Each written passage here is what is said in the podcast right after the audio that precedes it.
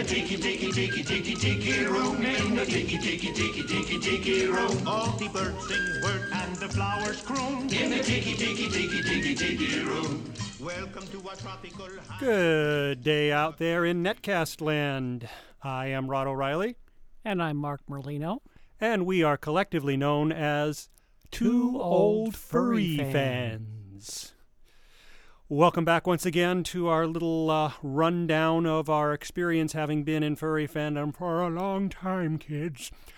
And once again, thank you very much to our buddy Changa Lion for getting all of this put up online successfully. And thank you all very much, those of you who have tuned in so far to where we've been on down the road. If you like what you've been seeing, feel free to tip. Help us keep doing what we've been doing.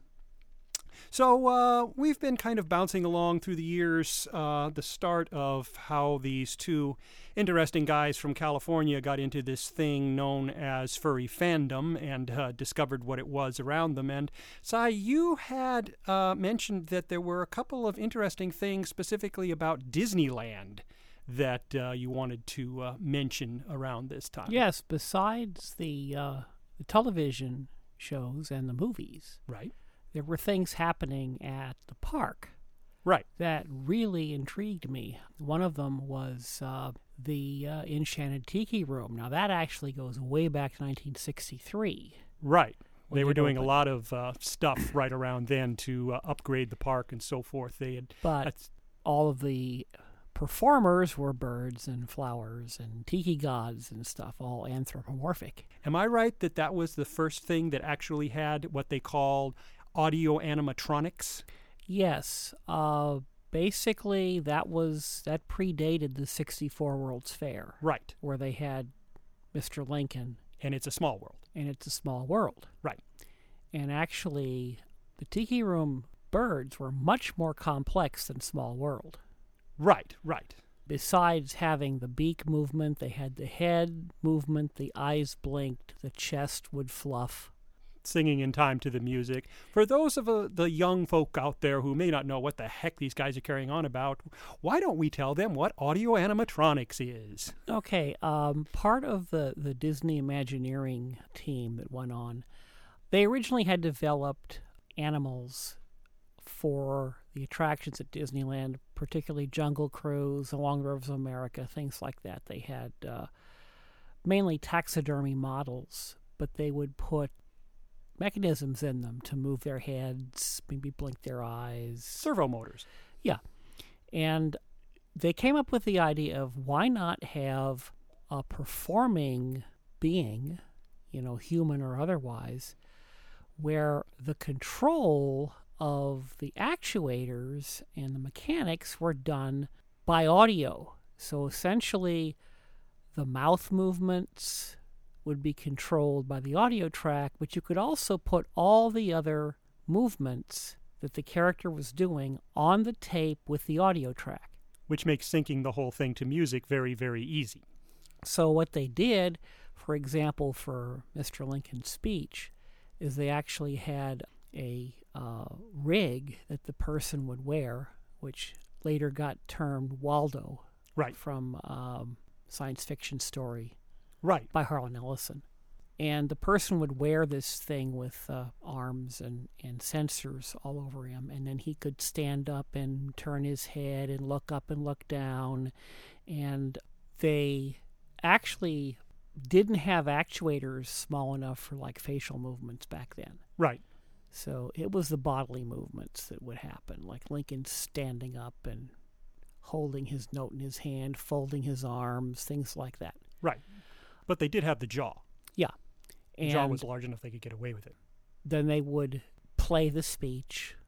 The guy would go through all the facial, uh, you know, movements, and they would record all of that onto a tape. Right. Then when they played the tape back, those movements would be Synced copied, you know, synchronized. Yeah. So the thing about the Tiki Room, of course, is you had probably a hundred different animatronic things all singing, moving to the tape. And it was essentially one big half, it was a half inch I think, 24 track high speed tape like they use in recording studios. They did that with only 24 tracks. Yeah, well, a lot of the movements are copied. You know, ah. a- all of the flowers in each of the the four hanging baskets Right. We're doing the same movements. True, true. You could kind of, but still, that's an off. If you think about it, that's an awful lot. Yeah, but um, that was why they got the term audio animatronics. So it's you know audio animation. and It's electronic. Very cool. Also, they used air. It wasn't just electronic. A lot of times they actually used air cylinders to Really? to make to move. And if you were going to the tiki room in the old days, sometimes during scenes where there was a lot of action, you could actually hear the hiss of the air valves underneath the music and the ah, sound effects.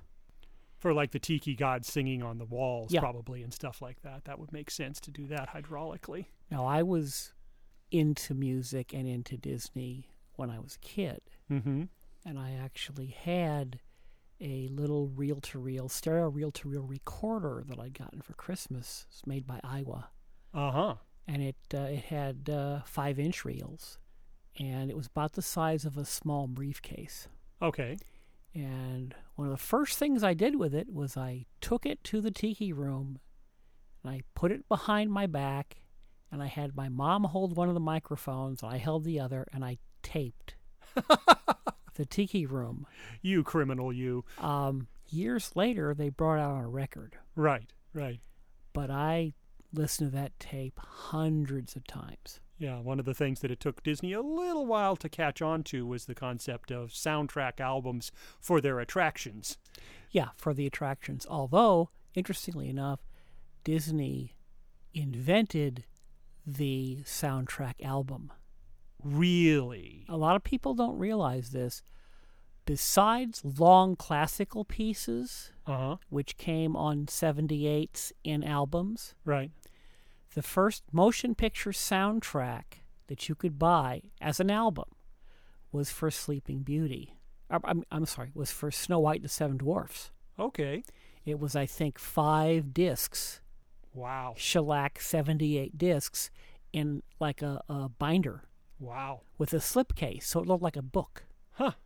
And of course, um, what uh, when I first started becoming more aware of Disney in the early 70s, here we are back in the early 70s again. One of the first things I remember seeing uh, was TV commercials when they opened up the Country Bear Jamboree, and later on for the American Bicentennial, they opened up America Sings in what had been previously been the uh, Carousel of Progress. And of course, those were even more anthropomorphic, more different species involved. And I saw those on television, and then I said, "Mom!" yeah, well, Country Bear Jamboree was, of course, in what became Critter Country, Right, and uh, it was kind of the, the, the premiere of that. right. And that happened in, in 71, actually. Really? Yeah. Wow. That's when it realize went back that far. And America Sings was actually 74. Oh, okay. Well, it was it was made in anticipation of Yeah. the. And of course, there were a lot of different species in America Sings. Yes. Yes. Besides, you know, Sam the Eagle uh, and the little weasel in his hat, Mm-hmm. there were rabbits and cranes and foxes And of and course, wolves. and of course, in the Country Bear Jamboree, even there was more than just bears. They had extra, you know, critters helping them out. And of course, they had the three heads on the wall. Right. Um, and if we're going to talk about those two, we have got to make mention of Mr. Marc Davis. Right. Uh, who, uh, if you don't know that name, he was one of Disney's nine old men, and uh, they recently came out with a book about him called Disney's Renaissance Man because the guy could literally do anything. He was an animator, he designed backgrounds, he was a character designer, and he did a lot of designs for Disney attractions, including you can thank him for all of the characters in Country Bear Jamboree and America Sings. Yeah, and I think he was the designer of the characters in Robin Hood. Um, and that other guy you mentioned quite often also, Ken. Ken Anderson. Yes, Ken Anderson. Yeah, Right. uh, yeah. He he he was heavily involved with uh, the design. So as you can tell, there was kind of a look to Disney at the time. in the late 60s and early 70s, which you can largely thank to the Nine Old Men. Uh, and uh, some of the, uh, I forget, I think it was called the 12 Middle Aged Men who came in after them. Uh, and that, that sort of set what ca- became known as the Disney style at the time Yeah. which is something that furry fans should really be aware of because almost subconsciously, when furry fandom got up and rolling, you know, a decade or so later, I think a lot of early furry fandom artists really had that Disney style embedded in their brain.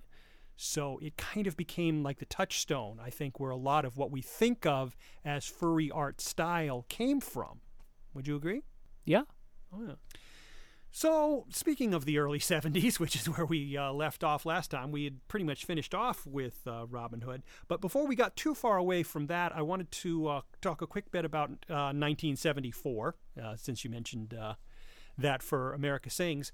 Uh, right around 1973 on CBS, there premiered a TV series based off of the Planet of the Apes series of movies. And I went bananas. Uh, no pun intended.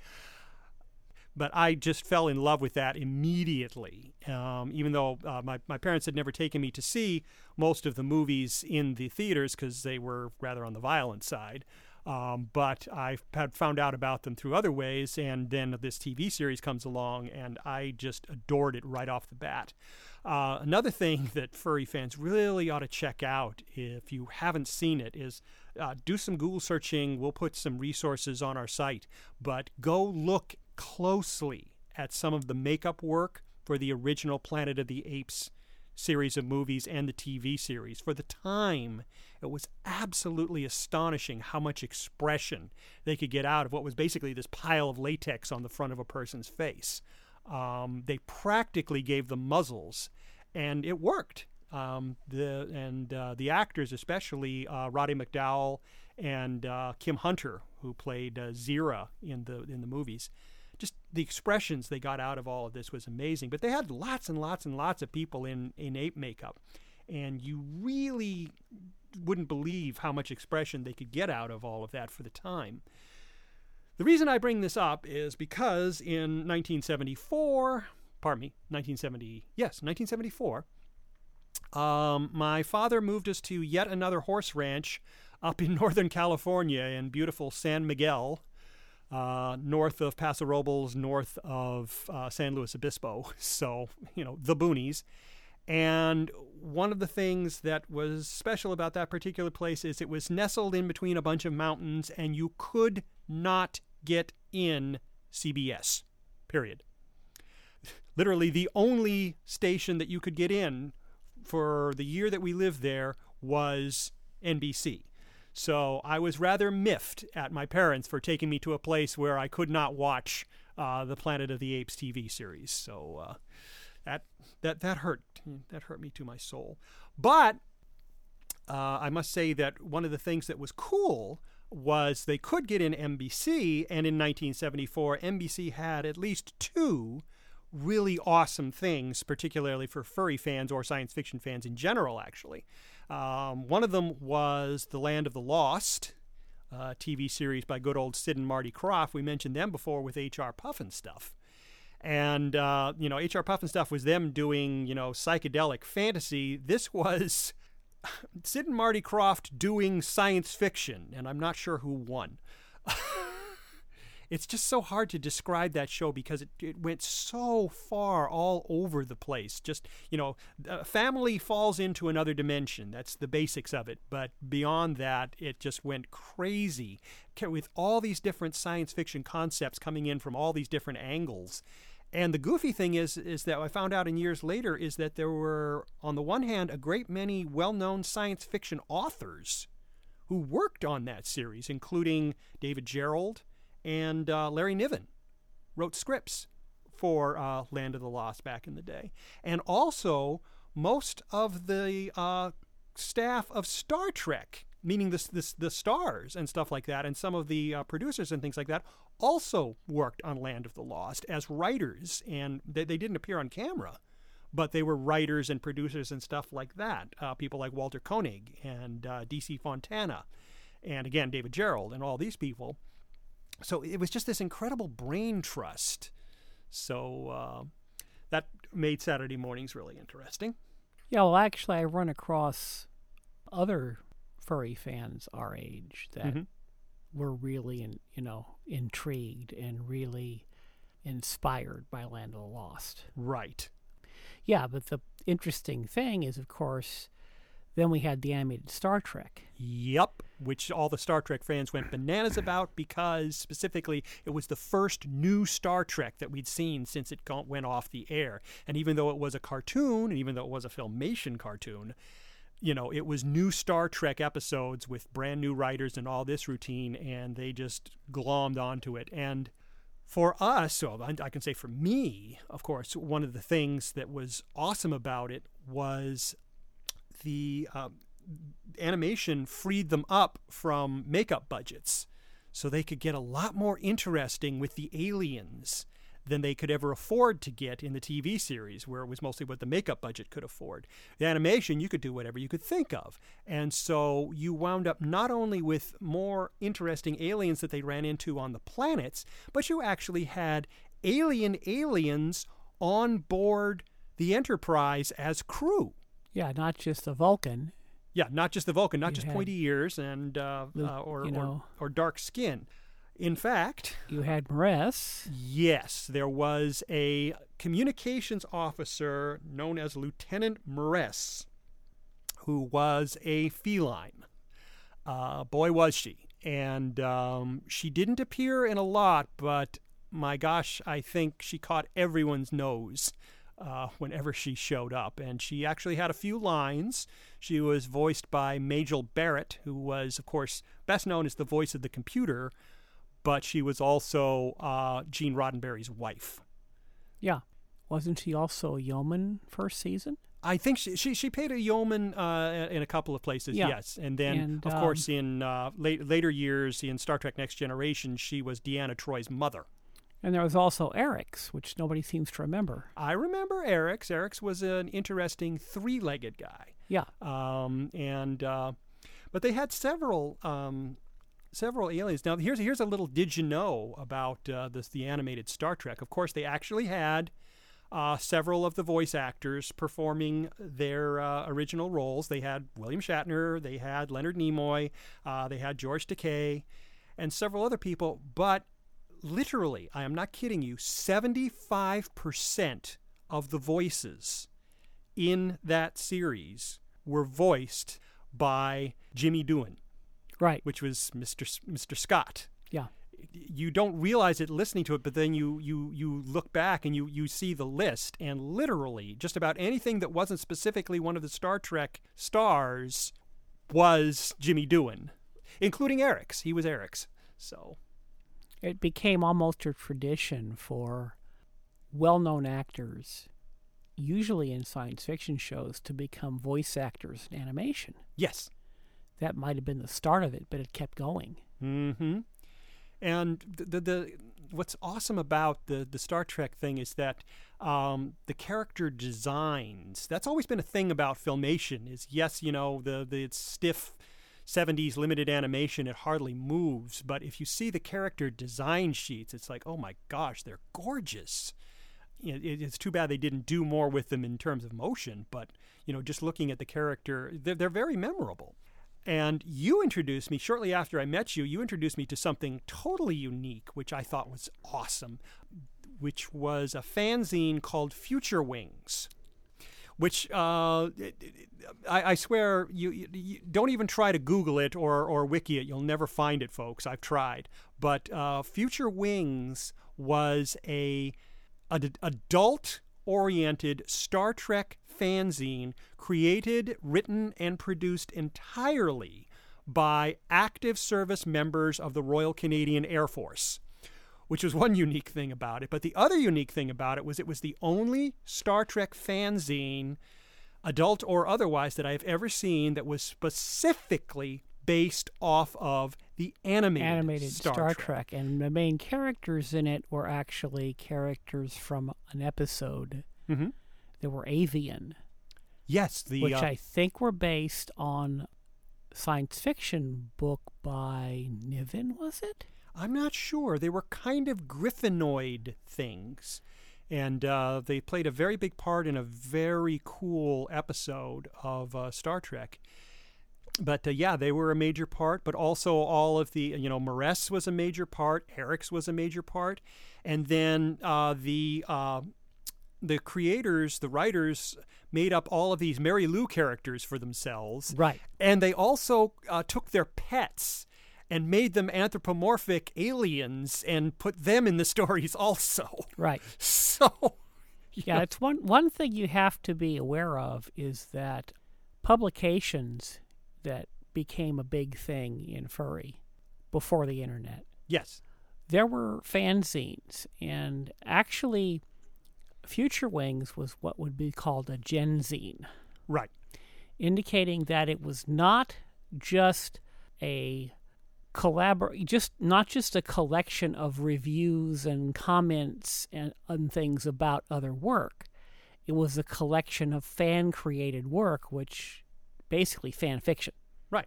Which is Fanf- interesting. I think back then I don't think they had the term fanfic. Um, not as such, Right. but I ran across another Gen Zine that is probably one of the best things I ever stumbled across. Oh yes. Author named Angie Valenza, Mm-hmm. who lived in in uh, Brooklyn, New York, and had a horse Mm-hmm. in Brooklyn, New York. which I to this day I still can't figure out how she managed that.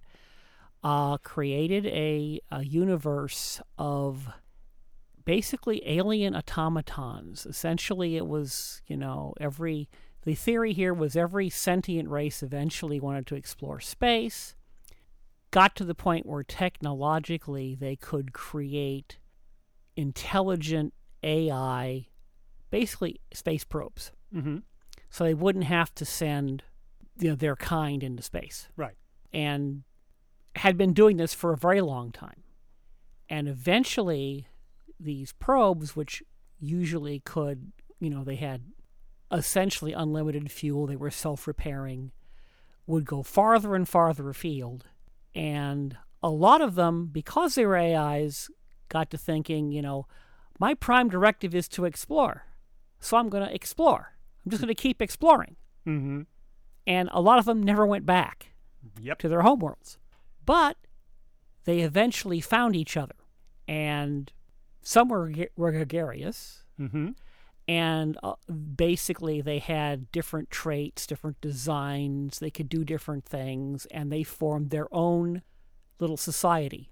Now, she, Angie, did not invent the concept of a brain ship, an AI ship, but I think she was one of the first people to come up with the idea of a brain ship having a mobile unit that was like usually a, a biped of some sort or sometimes a, uh, a, uh, a quadruped of some sort that was, you know, another android type thing that was it, it shared the same brain with the ship, but it could, you know, go walking out right. places. It was So- essentially the ship in a different form. right.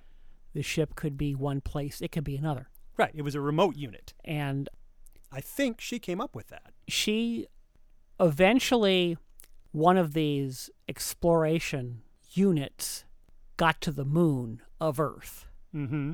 which had a small city on it and that being ran into one of earth's very first ai astronauts i guess you could call it because it was humanoid form and a little story she wrote called snow on the moon Mm-hmm. which I still consider possibly one of the greatest science fiction stories I've ever read.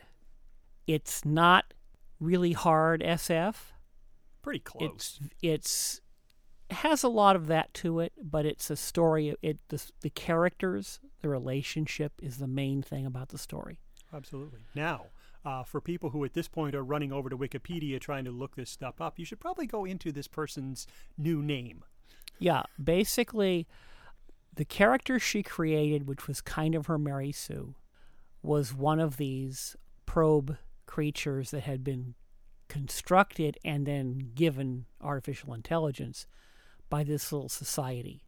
And what they did is they modeled a creature from the planet they put their colony on called the Satamurai, which is kind of like a almost a baboon cat kind of combination. Except that it's an amphibian. Yeah. and um, Read the story; it makes sense. that creature's name was Faramar. And Angie eventually got married to someone named Bob Shimbo. So she started calling herself Farah Shimbo. F A R A S H I M B O. She has a Facebook page. But she eventually shortened it to Fa. Yeah. Shimbo. Fa Shimbo. Yeah. And um, as recently as about five years ago, you could still get her stories in volumes from a very early self publishing website. Not sure if that's still possible today. We'll research it.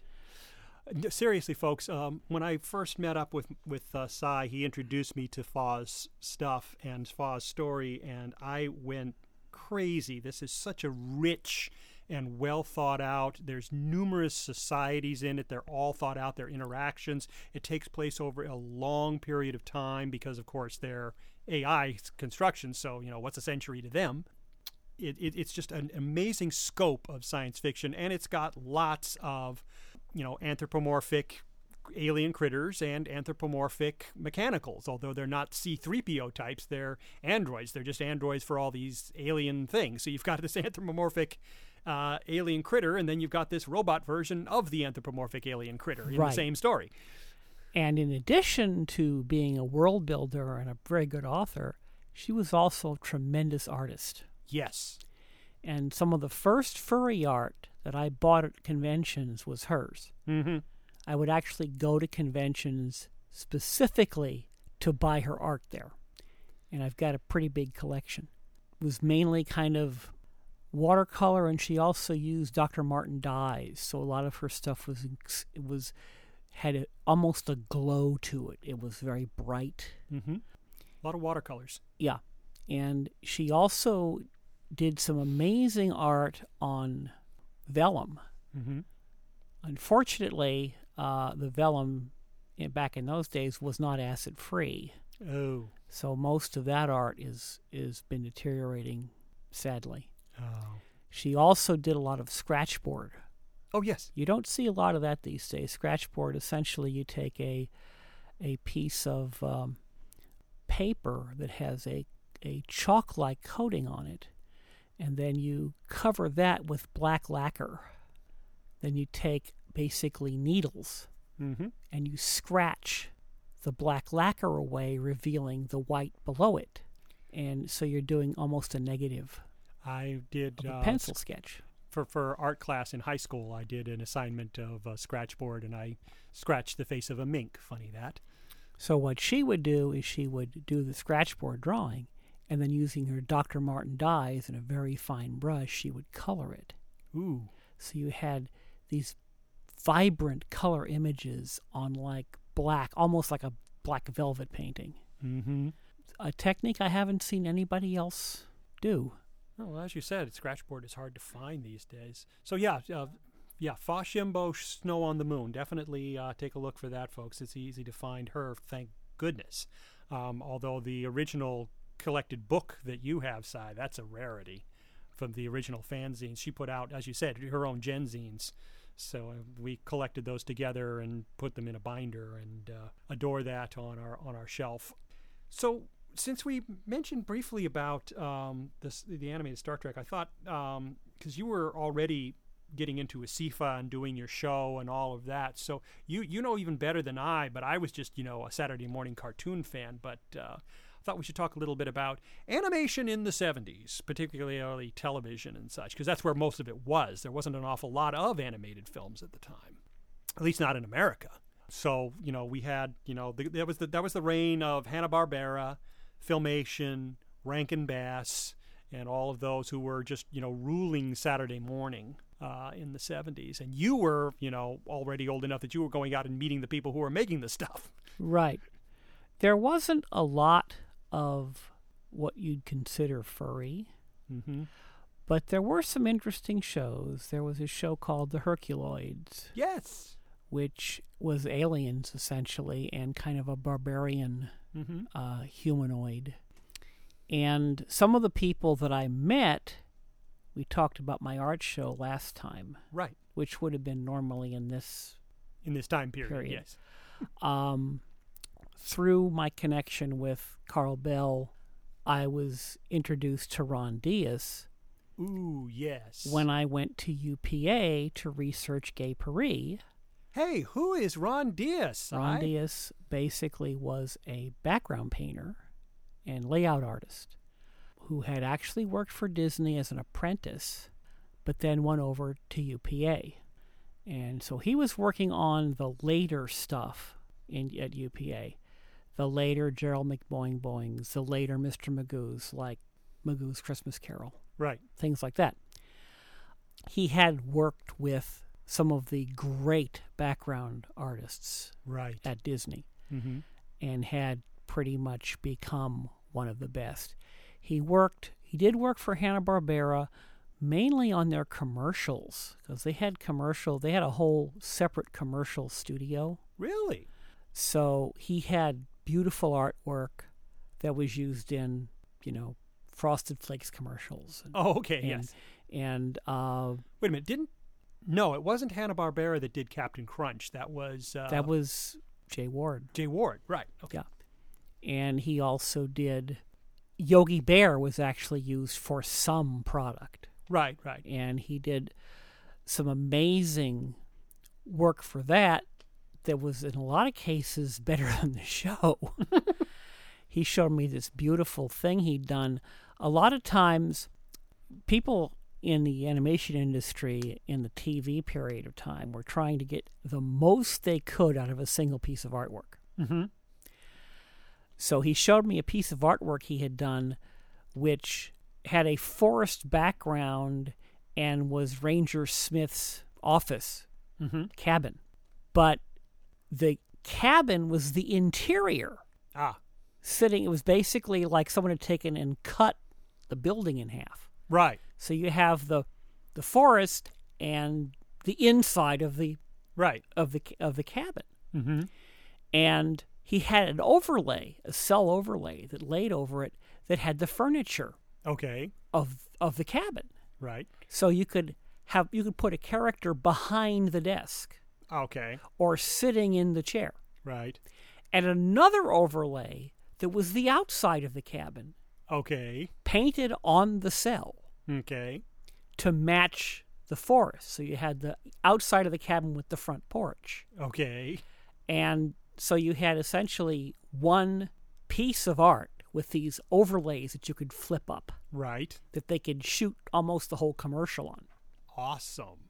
Now, uh, dragging stuff forward, of course, what I remember Ron Dias for, as I recall, is eventually he would be the background guy on The Secret of NIMH. Yes. Jumping ahead a bit there, but we'll get to that in a future episode. But well, another thing he worked on, which unfortunately, maybe for for good reason, is faded into oblivion, um, was a film called Metamorphosis. Oh, really? Uh, essentially, Sanrio Corporation, who everybody knows for like you know Hello Kitty nowadays, Yes. Came to America and said, We want to bankroll an animated feature, but we want it to be as good as anything Disney's ever done. And they particularly emphasized the art. They mm-hmm. wanted the art to be as good as Disney. They wanted the character designs to be as good as Disney, although they were providing some of the artists. Right. So the character designs were heavily leaning in the direction of manga and anime, No kidding. which we didn't have a lot of over here at the time. Right. But they hired the best people from all the studios. They hired Willie Ito from Hanna-Barbera. Mm-hmm. They hired Ron Dias. Right. to do backgrounds. And because I knew Ron, he invited me to the studio. And it was interesting because on Hollywood and Vine, on one of the corners was an old office building Mm-hmm. that the first floor was Wallichs Music City. Mm-hmm. Now, people don't know what that is. I mean, a lot of people know, probably don't even know what Tower Records is. But before there were record stores, there were music stores that sold sheet music. Right. And they sold radios, musical instruments, Mm-hmm. and eventually records. Right. And the big chain in California was Wallichs Music City. Interesting. And when that went out of business, I don't know what took the first floor, but the upper floors for a while were Governor Jerry Brown's campaign headquarters, Oh, really? the original. Yeah. His first time around. And that was the stu- that was the space that Sanrio leased for their studio. Uh huh. So the studio was right there Okay. in, in Hollywood. And I would go over and come up the back way, park in the back, and come up the back door to visit Ron and walk through the studio. Nice. And I've actually got a collection of beautiful cells Uh huh. that were color models. Essentially, they were cells painted up exactly as they would have been used in the film, but they were character designs that they'd colored to test color. I remember I never got to see Metamorphosis in the theaters, and apparently neither did a bunch of people. But um, I I remember seeing the commercials for it, and it was like, wow. Well, what they decided to do was they were going to do a rock fantasia. Mm-hmm.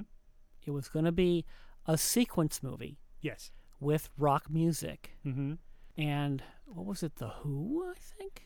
I I don't remember who did the original. They they basically approached this band, and after quite a while of working on it, they got essentially like one song and a jam. Basically, that's all they got. uh huh. So they had to pad the heck out of it. Right. When they premiered the film in Hollywood, they actually added a tremendous, huge extra sound system Uh huh. and blasted it, Uh huh. causing most of the reviewers to get up and leave early in the film. Right. Uh, the the eventually, you know, in order to to try to make back some of the money, they never got their their distribution. Oh. to try to make some money back, they recut the film.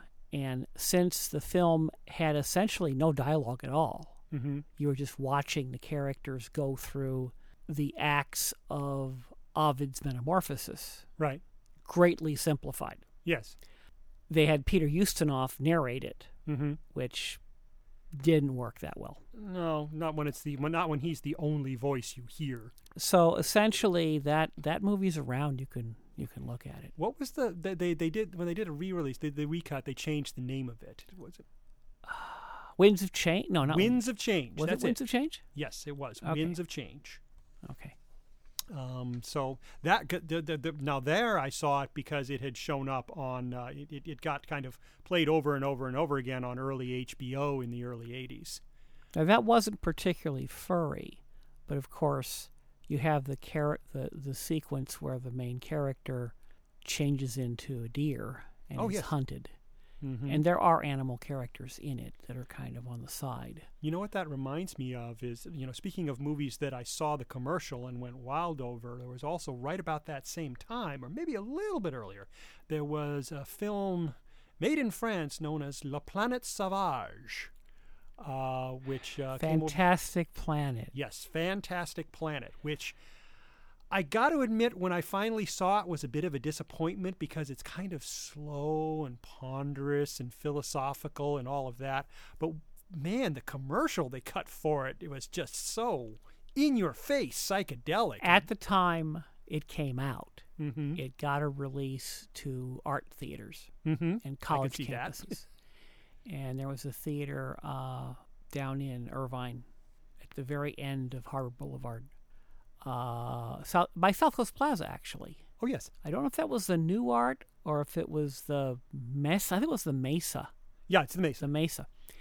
and they just showed you know art films and foreign films and such. And Yes. I actually went down there with my friends and saw Fantastic Planet on the big screen, Very nice. and it was definitely weird. Yes. It's an interesting science fiction film if you ever get a chance to check it out. Um, as I said, it's very French. and, Ex- it's extremely French. yes, that and, should, and kind that of should kind tell of you right there. kind of slow and ponderous and they uh, evidently it's one of those ones where they kind of ran out of budget so the what was meant to be a half hour ending sequence winded up being about a 30 second ending sequence so so it's kind of this slow movie and then it ends um, but uh, I'd, I'd definitely check it out so while we're plowing on through the 70s i should make uh, uh, on a personal note because as i said you know we're talking about we're talking about us here people um, my parents had moved us up to uh, the middle of uh, California. And in 1975, uh, long story short, my parents decided they didn't like each other much anymore. And um, they got a separation, which eventually became a divorce. Um, again, long story short, because we had lived in Southern California for a period of time shortly after I had been born, when we weren't living in Canada. And um, this, so my mother had a lot of uh, people that she knew in the area. She moved down here with my brother and I, and uh, my dad went off and uh, married his new girlfriend, and they stayed up in uh, in Northern California. I will say that probably knowing the stories I've heard from many other people, we probably had a much less painful divorce experience than a lot of kids have had, but uh, it's still not something I would wish on someone I didn't like. But the the point of all this is is this got me and my family back down here to Southern California, and eh, man, it's one of those things that just you know, wow, if uh, if if that hadn't happened, all these things, you know, if I'd never gone to Fountain Valley High School, if I had never uh, been in the Fountain Valley High School Science Fiction Club, bloody, bloody, bloody, Lord only knows where I would be now. I would definitely not be living where I'm living and definitely not have the life mate that I've had for three decades now. Speaking of my life mate, you were writing stories in the 70s. Yeah, actually, I I um, I toyed with, with stories when I was in uh, in high school. I had a friend, uh, had a couple of friends. Gordon Stewart was one of my friends, and he was a interesting kind of. Um, uh, I guess you'd call him a, a, a kind of a rocker.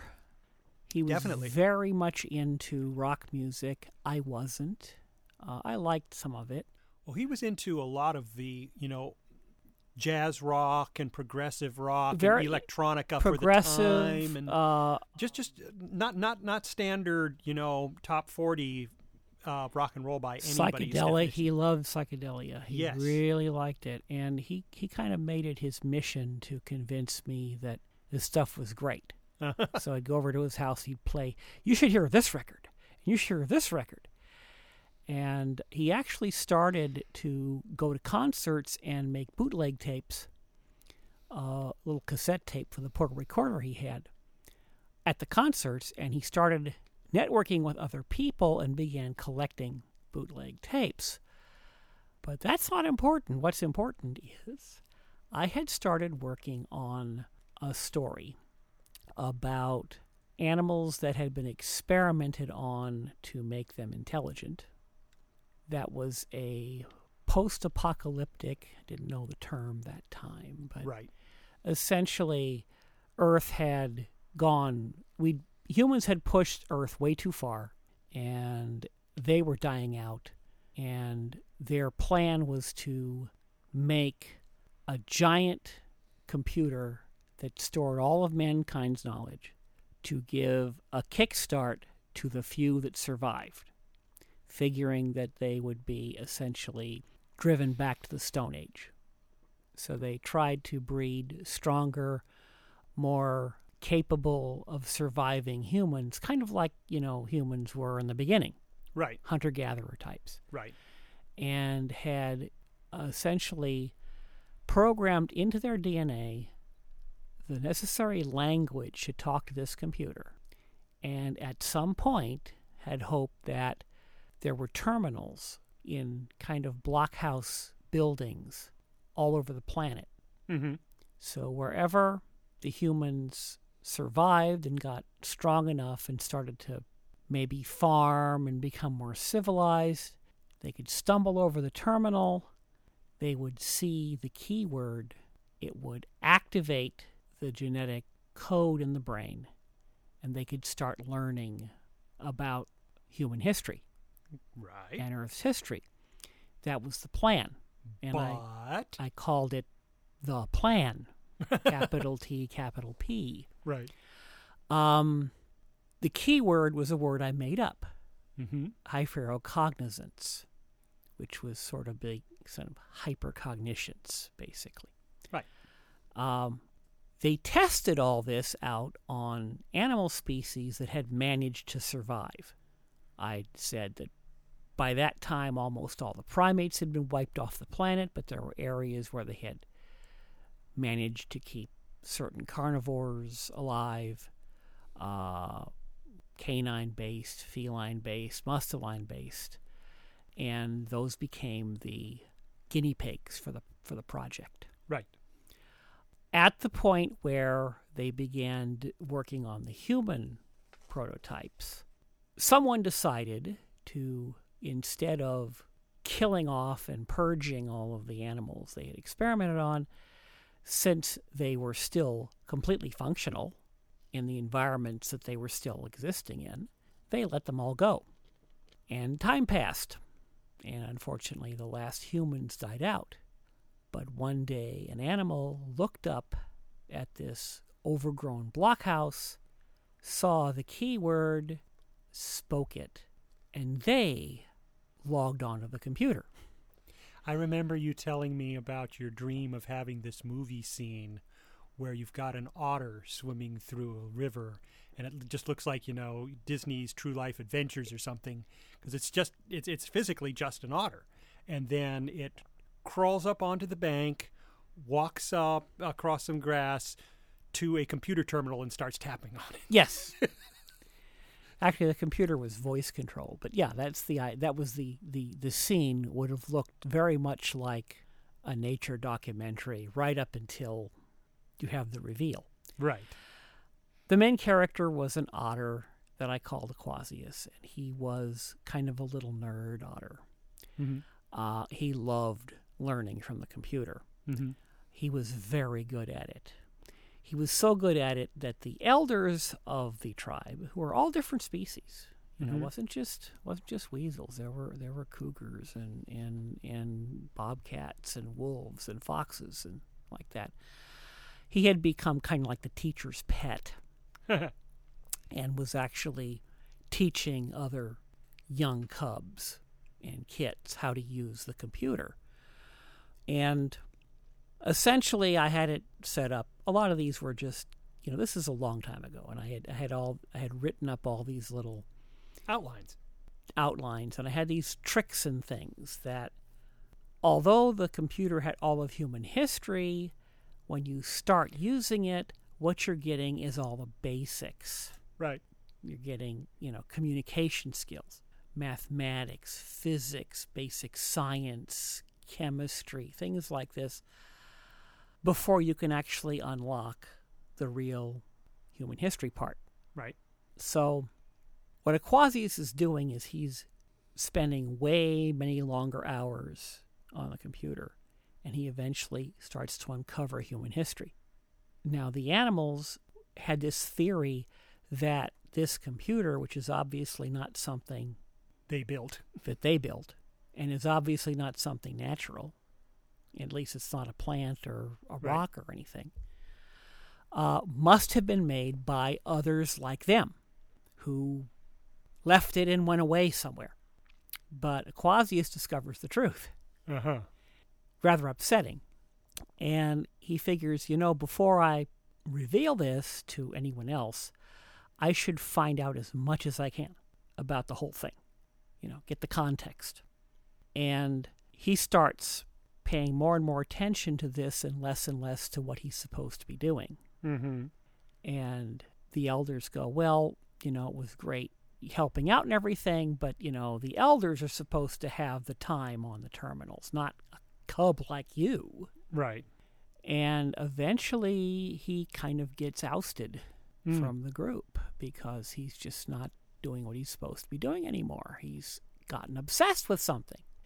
And uh, that starts his quest because essentially what happens is he decides to leave.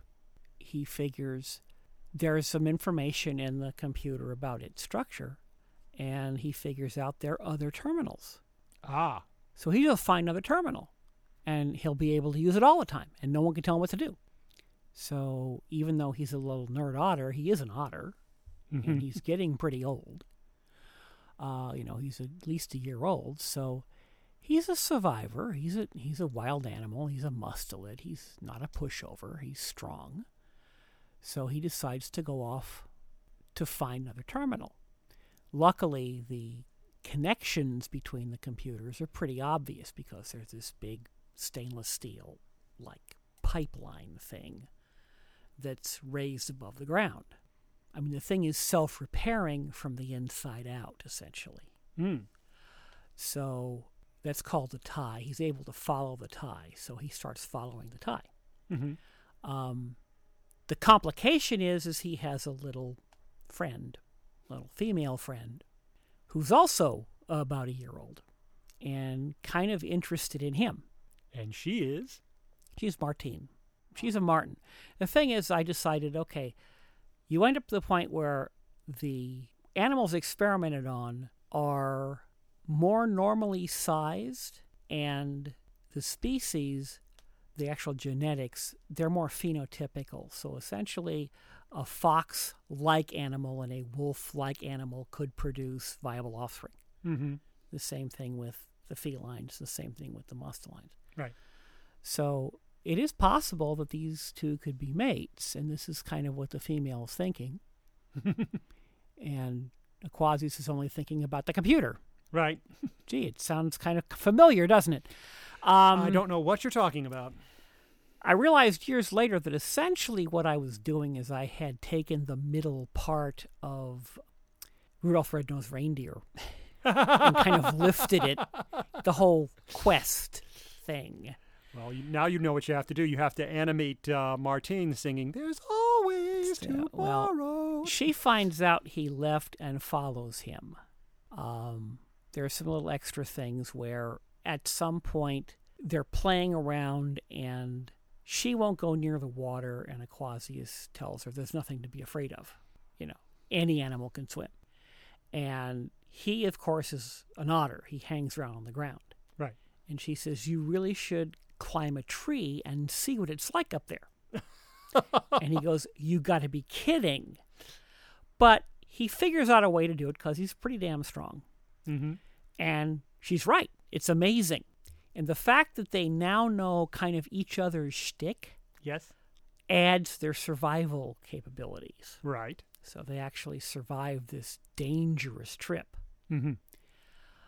She finds him eventually, although she gets very ill and he has to like give up his quest and nurse her back to health. And she convinces him to go back. And on their way back, they find something that they never expected. The tie is damaged. Ooh. Even though for some reason things didn't grow around it, they didn't really know why that was. It was actually built into the whole program. Um, a very, very large old tree fell during a storm Mm. on it and broke it Ooh. to the point where it couldn't repair itself. So Quasi says, "Oh well, our community is going to fall apart because it's surra- you know, the community is based on the terminal being there." So he convinces Martine to go on with the quest, and it eventually leads them to the actual center. The, the thing is called the Inacuator. It's actually the big computer Right. and Aquasius is able to find everything he needs to know before the rest of his tribe and family wander in because when the terminal stopped working, they said, well, something's wrong. We better go investigate. Right. But yeah, that was my story. I wrote an outline. I wrote several chapters And Gordon loved the stories. He just loved them. So I would take him my incredibly indecipherable hand scrawled pages. I mean, I had trouble reading them. and he would type them up for me. That's cool. So that was kind of interesting. And of course, that's that was my first furry story. I dabbled in other things too. I had this crazy idea. In high school, I had a, a political science club that read political cartoons. Mm-hmm. I've been a fan of Pogo, and Pogo was kind of political, mainly social, but kind of political. Yes. But I love political cartoons, and we had this very progressive English teacher, Mrs. Abby, and I said I want to start a club to collect, read, and analyze political cartoons. Cool. And she said, "Yeah, let's do that." So we call it the Philo- Philosophical Order of Governmental Observers, or POGO right. got approved and we had this club going and there was one particular uh, cartoonist i forget his name he's still popular or somebody's emulating him who would draw these really nice full panel single panel political cartoons but you'd have these two little characters in the bottom corner commenting on his comment and i thought that's really clever it would be really cool to have characters that could pop into any other comic, Mm-hmm. strip or comic book, like all those were different dimensions. Right. And they could go between dimensions. So I created these little weasels with antenna.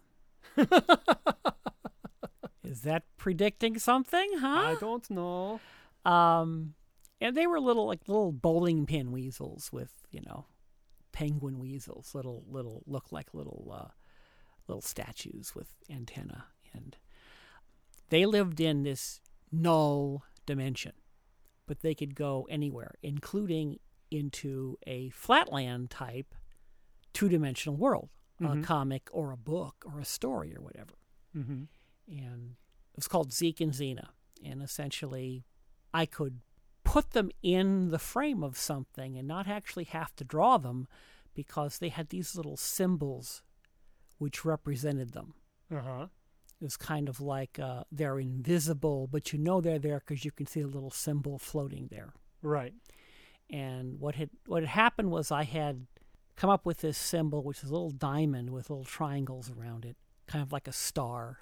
I really liked it. Don't know why, just something about it I liked. And I started putting that logo on everything. I was an audio, I was a budding audiophile, and I put that on everything I made or everything that my parents bought for me. I'd put that little logo on a little metal plate Mm-hmm. using rub-on letters and lacquer, you know, because it Right. that became Zeke's emblem. Right. And then I sat around and designed a whole bunch of other little symbols that were similar with different shapes. And I made one for Xena and one for the other characters in the comic. I never went anywhere with the comic, though. It's like another one of those ideas, you know, you're in high school and you've got this brilliant idea, but Then you discover it's work. probably not going to keep it going very long. So, yeah, there you go. But it was furry. Yeah, absolutely. Now, which leads me uh, also something you got into in the late 70s.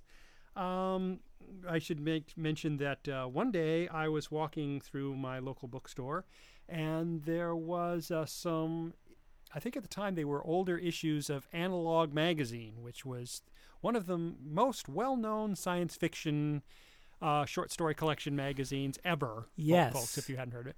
And this particular one on the cover had this rather adventurous Laura Croft type lady posing there with a couple of giant otters.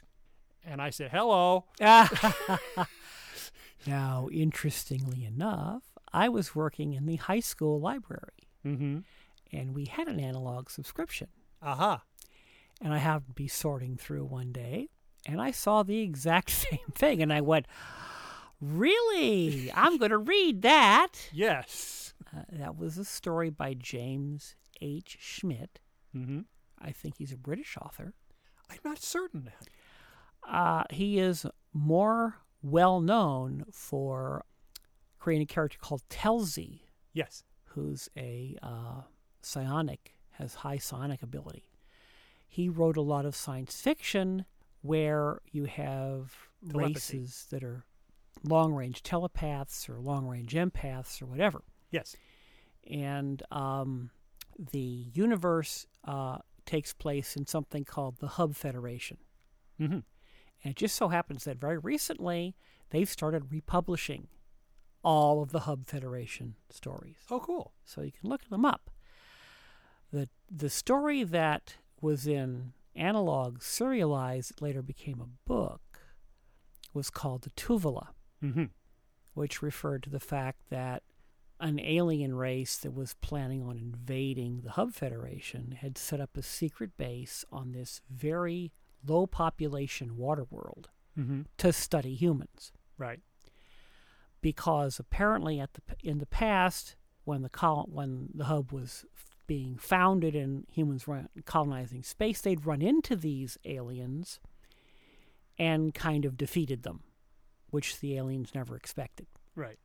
So now the aliens think wow from what we know about humans they're not all that great and they're certainly not organized so there must be something we are missing and the Tuvela was their great idea was that there were secret superhumans that protected the human race. Mm-hmm. That was the reason the humans could defeat them. Right. And they wanted to find one of these, study it before they tried to invade again. Right. So they're hiding on the planet underwater because they're amphibians. Right. Wow, amphibians again. Here we go. Kind of, they look kind of like uh, the creature from the Black Lagoon, basically. Right. Right. So they're on an island that's essentially a big floating bunch of plants, Mm-hmm. which is standard for this water world. Um, and on that island is a botanist who's doing research. And they capture him and begin interrogating him. But anyone will tell you if you do interrogation over a long period of time, the person you're interrogating starts to learn stuff about the interrogator Right. and he figures the more he keeps them talking, the more he'll learn, and the less likely they are of just killing him out, right? Right. So he begins to feed them stuff and see what their response is, and eventually he finds out about their Tuvela theory. Right. Now he knows that he's on this place by himself, he can take care of himself, and he's not going to be missed for a long time. But eventually, his friend, who is um, kind of a police detective, independent law enforcement person, is going to bring him his supplies. Mm-hmm. And he figures the best way to protect her is to hint that she is a Tuvela. Yeah. he manages to at least get one tape out for her to find. Mm-hmm. You know, she knows these islands like the back of her hand better than most humans because she grew up on one, she's lived on them. She has with her a pair of otters that have been uplifted. In several directions. Yeah. they're about well, the size of small horses. Actually, they're supposed to be regular giant otters, and the painter went crazy. Oh, okay. I see. They're so they're supposed to be, you know, your regular seven foot long, nose to tail male big otter, giant otters. okay, but the, yeah, if you see the cover on analog, they're about the size of ponies. They're about 14 feet tall. yeah. Um, so essentially, she's there, and her two otters are tagging along. They had tried to up evolve otters to be like a colonization thing, and it, the otters did whatever they felt like. So Otters do that, you know. didn't work, but these two like her, so they hang around with her. Right. She finds the tape. She gets shot down by the aliens, and then disappears, which she's really good at. Right. uh, finds the tape, and basically her and the two otters begin picking off the aliens Mm-hmm. one by one. And now the aliens are scared because apparently their theory was correct, One of the Tuvela is there, and they're in after deep doo doo. but it's a great story, and it has big otters in it and other weird life forms Yes. that are native to the planet. But one of the reasons why this is important to this story, children, is that there is a species of fish on this planet Oh yeah. which are known as skilts. The skilt. Essentially, uh, they haven't quite reached the bony fish level in evolution on this planet. They have birds and reptiles and primitive fish. yes. And the natives call one particular food fish skilt. Yeah, S K I L T. So, after I had written or worked on my hydrocognizance books, there would have been at least three books. I had been thinking about Star Trek, which I liked a Yes. lot, except there were no aliens on except people with makeup, Right. which bugged me. So I thought, hey, what if you had a planet where the mustelids evolved intelligence Right. for whatever reason? Yes. And what if they became kind of the top of the food chain? Mm-hmm. Maybe they weren't the biggest, but they were the smartest Right. on the planet, and they had tribes and such. And and I, you know, read other James Schmitz stories and thought it would be really cool if they were psionic, Mhm. naturally psionic. Yes. And I'd read also about fish species that had Lateral lines. lateral lines. Basically, they could sense position using an electrostatic field. Mm-hmm. And I kind of combined them Mm-hmm. into this one critter. Uh, so it was a weasel like, otter like, marten like thing, bigger than they usually are on Earth, Mm-hmm. but not much bigger than a, than a human. Right. Um, and started thinking about them, and I thought, okay, I am not really good at coming up with clever names. Never have been. So I thought, okay, one of the kinds of animals that's marten like and otter like is a fisher. So I thought, okay, these are aliens, they're not from Earth. Okay, how about a skilter? Mm-hmm. except if you're going to have a word skilt, which is a alien word, Uh-huh. Maybe to catch wouldn't be just you wouldn't say fisher, but there'd be another word, and that's when I came up with T A I R E. So you had Skiltaire, A I R E meaning hunter of. Right. And suddenly we get the alien weasels with antenna that briefly took over Southern California. Yeah, the telepathic uh, electro weasels, uh, essentially called Skiltaire. well, you were very quick to point out to me when I met you that they're not really what we think of as psionic. They are just really, really, really empathic. Yeah, essentially empathic in the way that if a brain produces an electro an electronic field, Mm-hmm. they can sense it.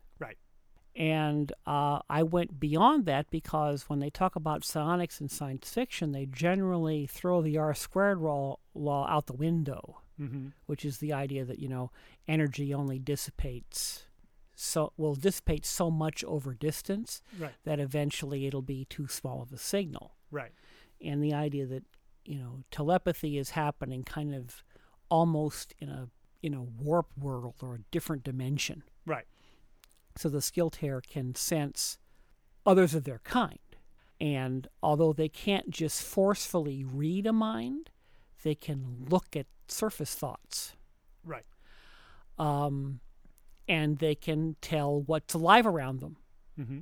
that has a brain So, um, Skiltaire 101, children. Um, there are two divisions of Skiltaire one which is kind of marten like, and one which is kind of Otter like. Yeah, I figured basically they would, uh, just like the mustelids have evolved on this planet, um, you've got this one basic intelligent critter, but depending on the environment, they specialize. So Mhm. you have some that are good ground hunters, good tunnelers, some that are very good, they hunt in the canopy. You know, Mhm. you have you have planets that have incredible rainforests with hundred foot trees and and lots and lots of canopy to hunt through, and they become more arboreal because some weasels are, Mhm. and then you have the ones who become aquatic. And they're, uh, well, we, we mentioned they have antennas. Talk us about the antennas and how they're different. Yeah, essentially, um, they have uh, mutated eye whiskers that become two antennas that are essentially made of little, almost triangular scales Mm-hmm. that grow over the, the, the central eye whisker stalk. Right. So essentially, there are muscles at the base that can change the Right. shape of the antenna by pulling Yeah. through the bunch of uh, of scales, which are flexible. And one of the first things I noticed, of course, is that the uh, arboreal types wind up with antennae which are curly, whereas the uh, uh, aquatics wind up with uh, antennae which are jointed in the middle. They have like a kink in the middle, usually one. The idea there is, I thought, okay, if you're arboreal and you've got these things on your forehead, you're going to want to get them out of the way. Right. So I thought curling up really tight would do that. Mm-hmm. In the case of aquatics, they don't have quite so much to deal with for branches and leaves and things like that. So they have antennae that will kind of lean over and kind of hang down in front of their face, but don't have to get really small. Right. So you can kind of do like water dowsing and kind of, Yeah. you know, And shape your field. What the antennas actually are for is they, they the animals have bioelectric mass. They have in their fat tissues that can generate electricity. It's pulse DC essentially. mm-hmm. And the antennas basically the animal puts out this electric field and the antennas are the receivers Mm-hmm. which they can steer Right. just like an animal can steer its ears. Right. So this is how they can do motion sensing over a limited range. Mm-hmm. like maybe 30 yards or so. So they can stand very still and they can sense when things are moving. Say, if a breeze is blowing, they can sense when something's moving counter to the movement of everything else. Right. Uh, the other thing that the electronic or the electro uh, bioelectrics is used for is it is used because most mustelids have induced ovulation, which means you basically, when you're mating, you get the female excited enough that the egg gets shed. Right. Instead of going through all of the neck bite and, and rough stuff, the antennas hook on each other and they do this kind of little pulse code thing that uh, does, has the same procedure. People who've become fans of the Skiltaire have kind of taken this to extremes in some cases. We'll talk a little bit about the interesting way that Skiltaire colonized space. Oh, you really want me to give it away, huh? Oh. uh, basically, since I had the skill Spoiler alert. the Skiltaire being um, non, they're non-technological. Now, this doesn't mean they can't accept technology and they can probably build things. They just don't have to because they pretty much live the life of a, you know, top Carnivore. carnivore in tribes. Uh, they specialize. They have good communication with their other tribes and them, uh, you know, each other, and they can keep records by changing by sharing information. Mm-hmm. So they don't really have to build cities and power plants and cars and all that kind of stuff, even though they could Right. and probably in some cases do because they're scattered all over the galaxy. And when humans encounter them, after they stop killing them for their pelts, Yes. which are amazingly colorful, and discover that they are in fact sentient by human definition, Yes. and start studying them, they began to try to try to find out why there's so many planets that have Skiltaire on them. Yes. And if you go digging in the dirt, you don't find fossil records going back very far. So obviously, someone has gone around and plopped Skiltaire down on a bunch of planets at some point in the past. But they can't figure out who. There's no other evidence. Uh, what is actually going on is that Skiltaire are telepathic, but they're also telekinetic to a certain extent. And this is something that developed through evolution. And uh, essentially, the Skiltaire aren't really that much aware of it. Mm-hmm. They are aware of the fact that at some point, all of the tribes on a planet that are in communication with each other will all kind of come into season at the same time. Doesn't happen very often. Um, what happens at this point is through this other dimension that psionic communication happens, Mm-hmm. is you get this pulse of information which radiates from the planet outward While all the Skiltaire are having fun at the same time. Yeah and it goes very far. Mm-hmm.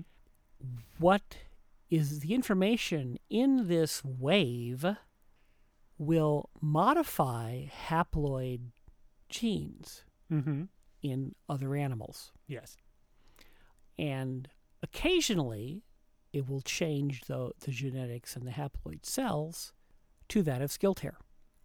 So other animals which are similar physiology on other planets will mate and they will have offspring, and the offspring will be that one time Skiltaire, actual Skiltaire. And the Skiltaire will find each other and form a, a tribe, and there you go. Suddenly you have a uh, colony, colony on a place they never were before. Yeah, that is giving stuff away. So it's, it's always one of the the fascinating things to me about the, the whole story was that that, that aspect. That's a, a wonderfully well thought out. Another thing I loved, you uh, told me one time that uh, don't have names as we think of them.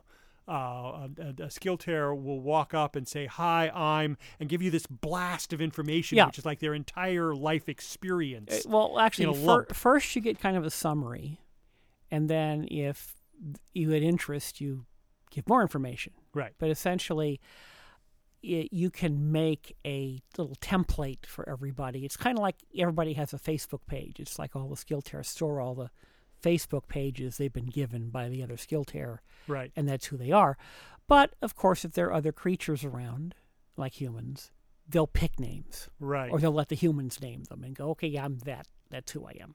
yeah, other other uh, stories I've read places where uh, you have an, an an uplifted animal species or some type of alien, and they again they don't have names. Their name is a splat of pheromones. Yeah, or whatever. yeah. You know, it's a, it's their particular unique scent is is their name. Is their name, yeah. yeah, yeah. You know, so- or or you know some sort of semaphore thing with uh, with their multiple digits or you know, exactly exactly. or yeah or a smell or or or a noise or sound or something or a bunch of sounds exactly. So yeah Join me in my uh, campaign, folks, to uh, get Mark Merlino to finish writing his uh, his hyperrecognizance and uh, Skiltaire novels and uh, get them out there. I've only been bugging him about them for about thirty years, so uh, they, they should be coming along now. the Skiltaire novel uh, was about a human who finds a, a Skiltaire on a world that's being poached and raises it and eventually he's the one who discovers the the trick Right, that the Skiltaire are doing that they aren't even aware of right, So that's why it's a spoiler because if you're reading the book, you wouldn't know about it until you got to what volume four or something. um, Well, they'll enjoy the stories up to that point, and uh, they'll have forgotten about it by that point. yeah, Skiltaire who cares what I theta. I named my first Skiltaire theta because theta was the Greek letter that was adopted by the ecology movement. Right, And when I first created her, I had her like an in like a spaceship looking over the earth, kind of watching, studying what was being done to the planet by the humans. mm-hmm. Made her kind of an ecological symbol before I started thinking about what her story would be. Hello, once again, all you netcasters out there. This is Rod O'Riley with Two Old Furry Fans. It turns out that Mark and I managed to talk about quite a few things for quite a while with this session as we moved our way through the latter part of the 70s. So we decided that we're going to split up this episode into two bite sized parts for you, as it were. So uh, drive you less crazy and us as well. So we're going to roll things off right now and say good day and thank you very much for joining us for this month. And we will be back very soon with part two of our discussion of the latter part of the 70s as we move towards when we actually met one another. So, once again, from two old furry fans in Garden Grove, California, TTFN. Yeah, clap your hands and stomp your feet and try to keep right with them. One sure thing the bear band's got is real old country, real